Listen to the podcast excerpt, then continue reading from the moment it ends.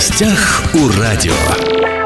Здравствуйте, меня зовут Владимир Лозовой. В России стали больше пить. Частности, потребление водки на душу населения в прошлом году выросло на 4% и составило 5,5 литров почти. Ну, понятно, что когда говорится о потреблении на душу населения, в расчет берутся все, в том числе и дети, и те, кто вообще не пьет спиртное, поэтому можно только представить, сколько же на самом деле выпивают те, кто потребляет алкоголь. Но общий рост выражает, конечно же, неблагополучную тенденцию. Если кто-то думает, что 4% это мало, это немало, уверяют эксперты. Безусловно, каждый взрослый сам решает для себя, пить или не пить, в каком количестве, как часто и какой напиток, но важно сохранять контроль, чтобы алкоголь не начал разрушать здоровье и жизнь. Как вовремя заметить и не перешагнуть опасную грань? Куда обратиться, если нужна поддержка? Тему обсудим с гостем. В студии напротив меня у микрофона Кирилл Сергеевич Толкачев, заведующий наркологическим отделением Краевой клинической психиатрической больницы имени профессора Галанта. Кирилл Сергеевич, рад вас видеть в нашей студии. Здравствуйте. Итак, Кирилл Сергеевич, перефразируя слова классика, пить или не пить? Вот в чем вопрос. Ну, давайте, наверное, мы, мы начнем вот с, вот с этой информации. Реально у нас стали больше, больше потреблять спиртного, это видно и по потребляемым цифрам, и по выпускаемой, и реализуемой продукции. Э, к этому вопросу нужно подходить дифференцированно. Вы правильно говорите, что нужно э, разобраться, кто эти люди, которые пьют спиртное. Здесь принципиально выделить таких две, две группы. Это люди здоровые, которые потребляют спиртное, и люди больные алкоголизмом, которые, в общем-то, пьют потихоньку до смерти. Больше всего пьют люди здоровые. Алкоголики э, составляют, ну, по моим оценкам, они, они чисто интуитивные, на данных общих основаны, наверное, может быть, 20-30 общей массы процентов от всего спиртного, от всей водки употребляют именно алкоголики. Алкоголику пить очень э, сложно, он постоянно ходит в запой, он пьет относительно уже в болезненном самочувствии маленькими дозами, периодически пытается в ремиссию уйти, а человек э, здоровый пьет регулярно, постоянно и большими дозами. Поэтому, говоря о потреблении, мы говорим о, о том, что у нас выросло потребление спиртного здоровыми э, людьми. Это тоже очень плохо. Почему это выросло? Э, ну, на э, потребление здоровым э, человеком алкоголя влияют такие два фактора принципиальных. Первый фактор – это что у человека должно быть какой-то основной базовый способ для самореализации, у него должно быть разнообразная деятельность. То есть, это буквально экспериментальные подтвержденные вещи. Берут двух крыс, одной крысы ставят нормальный корм, нормальный лабиринт, нормальные всякие аттракционы, а другой крысе не дают ничего. И обоим ставят маленькую кормушку с водкой. Та крыса, у которой ничего нету, потребляет в три раза больше. И, соответственно, мы смотрим на историю с ковидом, мы смотрим на историю, которая сейчас в социально-общественной сфере, так я выражусь, и понимаем, что реально у людей сейчас меньше способов для самореализации, более сложные экономические вещи, все дорожает. Проблемы с отдыхом, у нас все-таки отдых и отпуска были одним из главных досуговых элементов. И, соответственно, я думаю, что на этом фоне вполне логично увеличение вообще всех э, низкоморальных, низкопробных способов удовольствия. Это касается и алкоголя, и наркотики, и порнография. Ну, я говорю об этом как нарколог. И компьютерные игры тоже увеличиваются в продажах. Это такая общая тенденция. Э, есть еще второй важный фактор. Этот фактор является деморализация. То есть у человека должно быть понимание, что если он все делает хорошо, все делает правильно, то он будет э, счастлив, у него будет успех, и все у него будет отлично. И как бы все в этом живут, у каждого есть какая-то цель, у кого-то цель построить бизнес, у кого-то цель закрыть ипотеку, и если это будет, то это будет все э, хорошо, такой общий градус оптимизма. Как вы понимаете, градус оптимизма сейчас уменьшился, и угу. с этим связано э, потребление спиртное, потому что люди для того спиртное и наркотики и придумали – чтобы в состоянии безнадеги полной, в состоянии, где нет никакого способа для самореализации, можно было что-то делать. То есть мы, мы вспоминаем опиумную э, проблему в Китае, вспоминаем потребление там спиртного в царской России крестьянами и понимаем, что, в общем-то, это как раз для ну, такой ограниченной деятельности способ единственного удовольствия. Что положительного здесь, что этот показатель очень вариативный, и что когда ситуация будет выравниваться, то здоровые будут очень быстро меньше пить, потому что по моим данным там процент там не на 4%, там некоторые спиртные напитки на треть выросли, например, э, пиво продажи.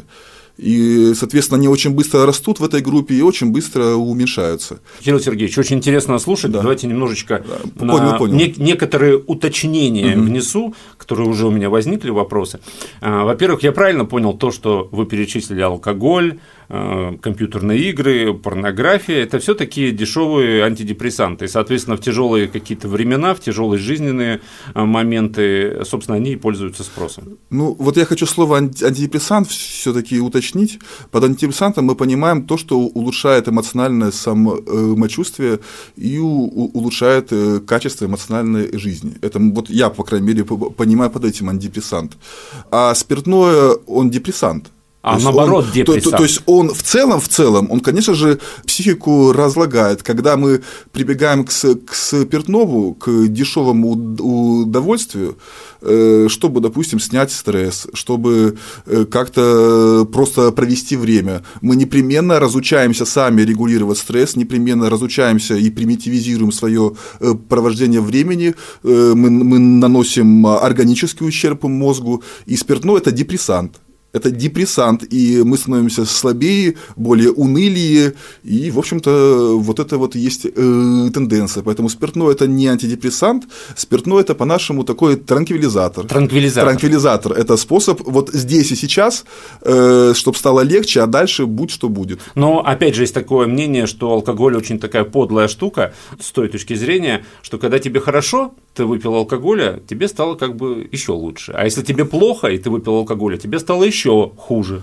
Э, ну, мы такое видим, что если у человека э, выражено, конечно, чувство вины, это в, в, в клинике, то бывают самочувствия, когда спиртное реально человеку при плохом настроении делает еще хуже. Э, но обычно в таких депрессиях большинство не находится от э, экзистенциальной такой бытовой депрессии спиртное прекрасно себе э, помогает, это факт. И, в общем-то, э, мы приравниваем, допустим, в психологии, в психотерапии, если мы восстановили пониженное настроение или подняли ровное, это одинаковый мотивационный фактор, поэтому здесь это несущественно. Вы в начале нашей беседы сразу разделили на здоровых людей, пьющих угу. алкоголь, и на алкоголиков. Но как же есть такое, опять же, мнение, что, в принципе, в России с нашей нормы потребления, любой пьющий, он уже там алкоголик по сравнению, не знаю, с Европой, там, с Америкой, со странами там, Азии. Это так или не так? Ну, это такое э, распространенное мнение, оно связано с некоторым неуважением к алкоголизму, вообще его непониманием алкоголиком назвать всех, кто пьет, это все равно, что назвать всех, кому мы считаем нелогичными, э, шизофрениками. То есть э, алкоголизм это совершенно особенная болезнь, это совершенно качественно новое состояние. Э, И вот я хотел сказать про алкоголиков. Алкоголик пьет не почему. Алкоголик пьет, потому что за длительное время употребления спиртного у него изменился мозг, изменилась психика, и он без, бессмысленно, бездумно, по бредовым мотивам абсолютно употребляет алкоголь, себя разрушая. То есть я, я вас уверяю, что за время последних событий, они были, конечно, уникальными, потребление алкоголиками алкоголя никак не изменилось. Алкоголику... То есть, э, здоровые люди больше. Здоровые люди будет больше, меньше, они могут вообще и завязать. Алкоголик пьет стабильно, это внутренняя его болезнь, это внутренняя э, логика. И мы в клинике, допустим, не видим никаких изменений. Именно по плане алкоголизма. Ну, давайте по порядку. Можно ли вообще говорить о какой-то безопасной норме потребления алкоголя? Это все условности. Да, вот такие вот тоже важная тема. Многие о ней говорят, мы слышим это и на Новый год, и в основном вот эти вот вещи. Но алкоголь – это в целом… Э, здесь, здесь нужно в суть алкоголя вдуматься, и тогда мы легко ответим на этот вопрос. Алкоголь – это такое вещество, такой нейротоксин, такой легальный наркотик, который мы потребляем, чтобы на время сойти с ума – по благодушному типу. Вы знаете, бывает сумасшествие по страшному типу, бывает сумасшествие просто какое-то безмозглое, а бывает по благодушному. И человек открыл такие вещества, который вызывает именно приятное сумасшествие. То есть мы, употребляя спиртное, э, вводим себе в мозг э, вещество, которое вызывает у нас эмоциональные галлюцинации. То есть до того, как мы его ввели, мы были в реальности, у нас там были проблемы, у нас была тревога, у нас были негативные эмоции, они составляли нашу реальность. Когда мы выпили спиртное, я самый красивый, я самый умный, мне хорошо, мне все в порядке. Это все производится, удовольствие при алкоголе, при употреблении алкоголя и наркотиков, производится за счет э, безумия, за счет эмоциональных галлюцинаций. И суть употребления алкоголя – это суть введения в мозг э, нейротоксина – с вызыванием неадекватных эмоциональных реакций. Соответственно, любое употребление алкоголя, оно крайне негативно. И каждый, кто из нас пьет, я не отказываюсь от спиртного, у меня пока алкоголизма нету. Наверное, многие тоже люди себе в этом не, не отказывают. Но мы должны отдавать себе отчет, почему нам приятно. Мы должны понимать, что каждый раз употребляя, мы приносим себе вред. Он небольшой, может быть, может быть, если мы потребляем его очень мало, мы не станем зависимыми, но алкоголь это токсин, употребляя его, мы приносим себе вред. Если у нас будет такой, у всех будет такой подход к этой проблеме, то пить будет аккуратно, прилично, и алкоголиками у нас никто не станет. Как только мы начинаем считать, что это нормально, что есть нормальная доза, что есть там какая-то культура, все, мы встали на путь безумия, большая часть людей станет алкоголиками. То Поэтому любая понимаю... доза вредна любая доза вредна. Я правильно понимаю, что вот, допустим, для того, чтобы тебе стало хорошо, если мы говорим о здоровых mm. людях, да, которые употребляют алкоголь, допустим, а, бутылка на двоих э, изначально вроде как нормальная доза, но через какое-то время это, этого становится мало. Вы про это говорите? Нет, я имею в виду именно про моральное отношение, вообще что происходит, когда мы купили себе бутылку, и зачем мы, мы ее купили. Мы купили эту бутылку, чтобы получить удовольствие от вмешательства токсина в мозг. Это факт. А, ну, это факт. Угу. Конечно же, если мы... Э, я не пророчествую, что все, кто пьет, они будут э, алкоголиками.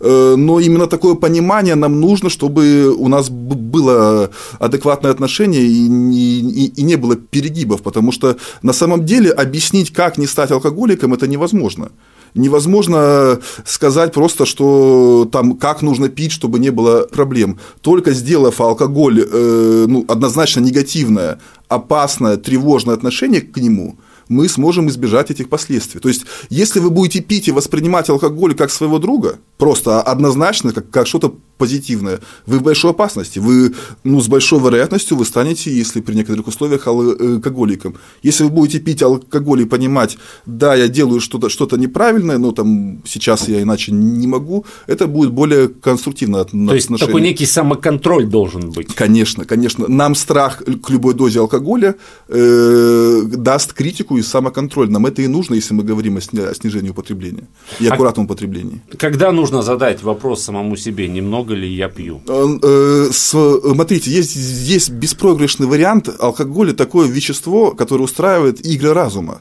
он устраивает э, нарушение мышления, он вызывает отрицание реальности, мы для него и пьем.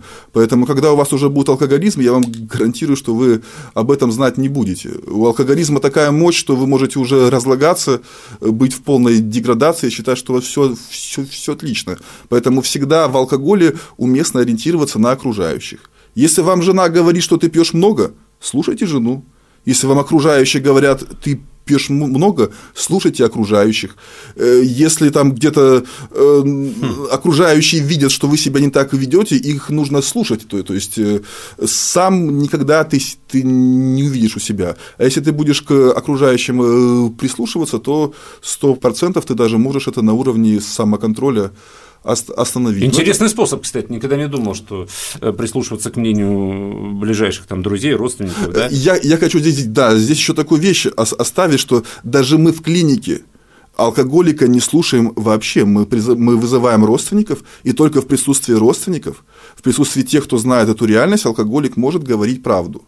Поэтому опора на родственников э, крайне важная вещь именно в этой истории. Как говорил доктор Хаус, да, в известном сериале, все врут.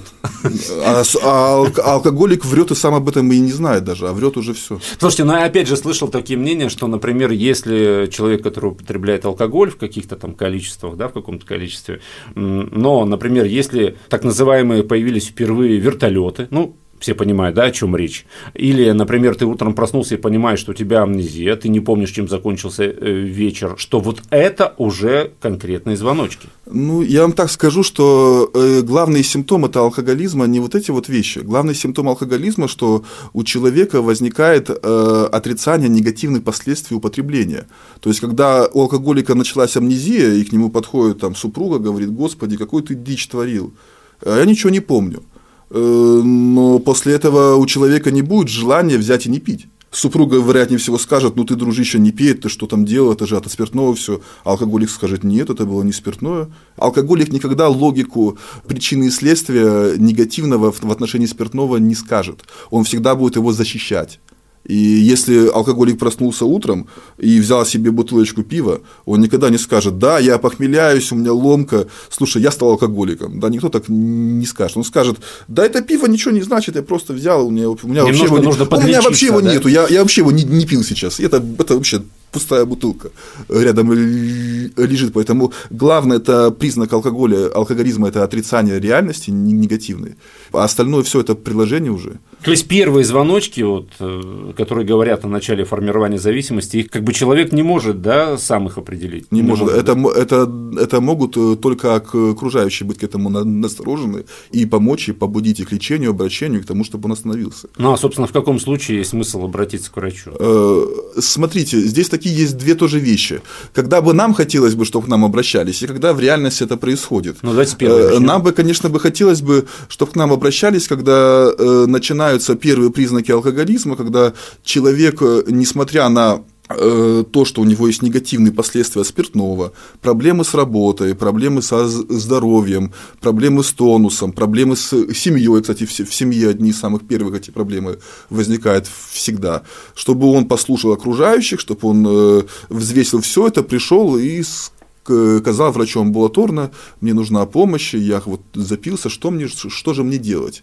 Но это бывает крайне редко, это меньше 1% от таких вещей бывает. В основном э, обращается за помощью к наркологу, когда уже есть ломка от спиртного, с которой человек сам не справится, которая уже фактически угрожает его жизни. То есть это уже медикаментозное лечение? Всегда к нам приходят уже в запущенных случаях, на, к нам приходят не, не для лечения зависимости, к нам не приходит никто и говорит, господи, доктор, я стал сумасшедшим, я отрицаю негатив алкоголя, я раб алкоголя. Никто так не приходит. Они говорят, подлечите меня, меня, э, меня ломает, он даже не понимает, что его ломает, он говорит, у меня там интоксикация, всякую чушь, прочистить нужно кровь, э, ему плохо. Ему плохо от того, что он спиртное перестал пить. Он не может выйти из запоя, у него ломка. И он приходит, чтобы эту ломку снять. Поэтому, вот, наверное, знаете, 90% обращаются, а может даже больше, к нам обращаются вот с этой, и мы уже от, от этого пляшем. Поэтому мы, мы смирились с тем, что на ранней стадии никто не обратится. Мы э, готовы работать и в запущенных случаях тоже. Слушайте, кстати, а если человек пришел, э, не знаю, как сейчас просто построена эта работа, на его работу сообщается о том, что пришел? Нет, нет, ну вы, ну вы что, это категорически вообще никуда не, не сообщается. То есть мы даже о факте поступления никуда не сообщаем, даже если он лечится под своей фамилией и не а, анонимно, это становится между нами и между родственниками, причем если пациент пациент скажет, что родственникам моим не сообщать, мы никому это не э, скажем. Полная анонимность. Э, ну, это называется полная конфиденциальность, то есть это гарантируется любым обращением. А как вообще в Хабаровске, в частности, да, в Хабаровском крае построена вот система такой помощи? Давайте вот, чтобы войти в, в эту тему важную, нам нужно понять, что есть э, два типа лечения, так выразиться в этой э, проблеме. Это лечение запоя, то есть мы помогаем э, человеку выйти из запоя, чтобы его перестало ему быть плохо, чтобы перестало ему ломать, мы лечим ему похмельный синдром. Э, это самая частая причина, допустим, обращения к частному наркологу. И, в общем-то, было, было это когда-то самым частым обращением в больницу. Это производится чисто медикаментозно, то есть мы вводим э, человеку вещества, замещающие алкоголь, чтобы его отпустило, э, коррекцию сделаем там по, по сердцу, по, по сну, по организму, какие-то осложнения у него уберем, и после этого через 3, 4, 5, 6 дней он будет как зайчик уже, и он будет отлично себя, себя ощущать. Но это к зависимости не имеет никакого никакого отношения. Он через неделю снова начнет. Он, он, мы просто убрали ломку, извините, почему нет, мы только, мы только более, мы подготовили его только. И если есть исследований их много, если мы только этим ограничиваемся, мы только расчесываем, делаем техобслуживание болезни, болезнь становится более наглая, более такая дурная, и это очень плохо. Какое-то время мы так и работали, но в последние, наверное, три года мы делаем очень важную реформу, где наш принцип такой, что без лечения зависимости, в каком бы то ни было виде, нас никто не покинет. И лечение зависимости – это вообще другое. Когда мы человеку э, купировали эту ломку, он уже отлично себя ощущает, мы предлагаем ему, говорим, дружище, еще все не закончено, нам нужно пройти курс психотерапии, чтобы ты понял, что спиртное это очень плохо, чтобы ты смог справиться со своими обманами в восприятии, с самообманом, чтобы ты просто сразу или позже не пошел пить. Поэтому вот курс психотерапии, обычно он длится в самом мелком случае 5-10 дней, э, в базовом случае где-то около месяца, а в случаях тяжелых это реабилитация на 6-12 месяцев. Э, мы стараемся человека вовлечь в этот процесс. Кроме того, э, основным лечением является амбулаторное э, лечение. То есть после того, как пациент прошел у нас курс в больнице, мы, мы, и у него есть признаки зависимости, что он сам не бросит пить, что он сам склонен э, к тому, чтобы быстро срываться, мы настаиваем, мы вводим его, мотивируем к тому, чтобы он посещал э, группу амбулаторной психотерапии, группу анонимных алкоголиков. У нас это в некоторые связки идет. Ну, у меня есть один знакомый, он 15 лет не пьет, но, как он сам говорит, он был прям алкоголик, у него утро начиналось с того, что он выпивал стакан водки, и он говорил, что я после этого только мог смотреть вот на мир и что-то делать. Ну, то есть вот до такой степени, 15 лет не пьет, но при этом раз в неделю на протяжении всего этого времени он ходит на, кстати, вот эти, как собрания. Да, и я более того, я вам скажу, что это сейчас уже он на поддерживающем этапе, он ходит раз в неделю, а когда он начинал, он работал по 12-шаговой программе, и какое-то время, месяцы, месяцы он посещал себя ежедневно ей. А сейчас уже через 15 лет, он, наверное, уже выздоравливающий опытный, он может ходить на поддерживающую психотерапию. Кирилл Сергеевич, наш разговор заканчивается, точнее, время заканчивается. Да, да. Разговаривать я бы еще бы мог, мог и мог, потому что интересно вы говорите, объясняете.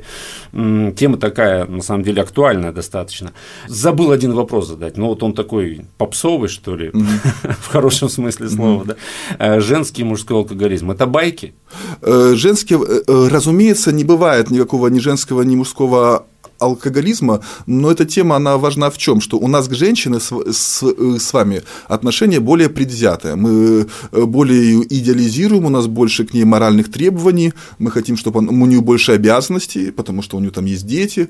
И из-за этого такого предвзятого отношения мы более негативно воспринимаем ее алкоголизм. На самом деле, чисто тех, э, технически, женский алкоголизм легче легче, чем мужской, потому что у женщин меньше своей воли, э, женщины более послушны, их легче ввести в, в терапию, и, э, допустим, 50% допустим, анонимных алкоголиков в России – это женщины, хотя э, в заболевших это один к 10, то есть женщины факт лучше выздоравливают. Но из-за из нашего негативного отношения к ним, то есть только, только что мы увидели ее со спиртным, мы сразу к ней относимся как, ну, наверное, тяжело. То есть мы искусственно, эмоционально утяжеляем женщину. Mm-hmm. На самом деле алкоголизм у них протекает в принципе идентично. То есть никакого гендерного различия. Никакого нет. гендерного различия принципиального нету. И еще ваше мнение, вот на количество употребляемого алкоголя как-то повлияло вот это большое количество алкомаркетов разного рода? Да нет, конечно. Алкомаркеты это, выражи, это выражение спроса. Это выражение э, рыночные, они постоянно закрываются, открываются, новые. То есть э, это элемент запроса и э, нахождение там алкомаркета маркета, он, он не является существенным. То есть, То есть, если человек хочет выпить, он даже если один магазин будет, он. Э, психологические эксперименты, которые проводились, они показывали, что э, человек на спиртном не, не экономит. То есть на спиртном это даже видно и сейчас по изменению и продуктовой корзины. То есть купит за любую цену. Ну, разумеется, этим пользуются и предприниматели, открывают более легкие варианты, более дешевые. Поэтому это все не, не существенно. Здесь нужно либо выносить все, э, все, все спиртное за город и рассматривать такой эффект, либо, в общем-то, в городе это будет без разницы, он где-то купит. Кирилл Сергеевич, в завершении беседы, вот что бы вы посоветовали нашим радиослушателям, сегодня мы говорим об алкоголе, вот Пить или не пить, то, с чего я начал. Да-да-да, две, две вещи очень важны. Я бы посоветовал, это то, о чем я, я говорил, относиться к э, алкоголю нужно с большой осторожностью, как к наркотику, и очень его бояться. И второй важный аспект, я обращаюсь к родственникам, если у вас есть близкие, которые употребляют спиртное, которые уже и превратили свою жизнь в, в ад и вашу, вы не стесняйтесь прилагать любые усилия, чтобы он обратился к лечению. Это самая, наверное, большая из э, проблем, что родственники не понимают, как себя вести, они мешкают, они пытаются уговорить снова и снова, они пытаются там идти на каких-то обещаниях. Самыми решительными действиями с вашими близкими э, боритесь, привозите их в больницу, и мы будем что-то пытаться пытаться сделать. А без согласия алкоголика это можно сделать родственникам? Согласие алкоголика всегда мы получаем. То есть вы его приводите, мы в беседе с родственниками можем получить это согласие, используем разные методы давления, привлекаем и работодателя, привлекаем всех близких. То есть, в принципе, госпитализации по э, желанию не бывает. Но добровольное э, согласие в процессе беседы, в процессе компромисса, договора всегда можно получить. Поэтому вот так, вот эта часть нашей работы, кстати. Сегодня мы говорили о том, что в России увеличилось потребление алкоголя, потребление водки, например, на душу населения составляет уже чуть больше 5,5 литров. Напротив меня у микрофона был Кирилл Сергеевич Толкачев, заведующий наркологическим отделением Краевой клинической психиатрической больницы имени профессора Галанта. Кирилл Сергеевич, спасибо, что пришли. Э, спасибо вам за возможность такую Выступить, рассказать. Да, рассказать. Ну, рассказать о важных вещах, потому что тема-то наболевшая, и отношение людей к спиртному и к алкоголизму, она требует работы и требует и коррекции. Я прямо скажу, что оно меня не устраивает, оно абсолютно неправильно. И из-за этого у нас такая вот и беда и происходит. Все записи наших интервью есть на подкастах. «Восток России» представлен во всех разрешенных социальных сетях. Всем самого хорошего. До новых встреч. В гостях у радио.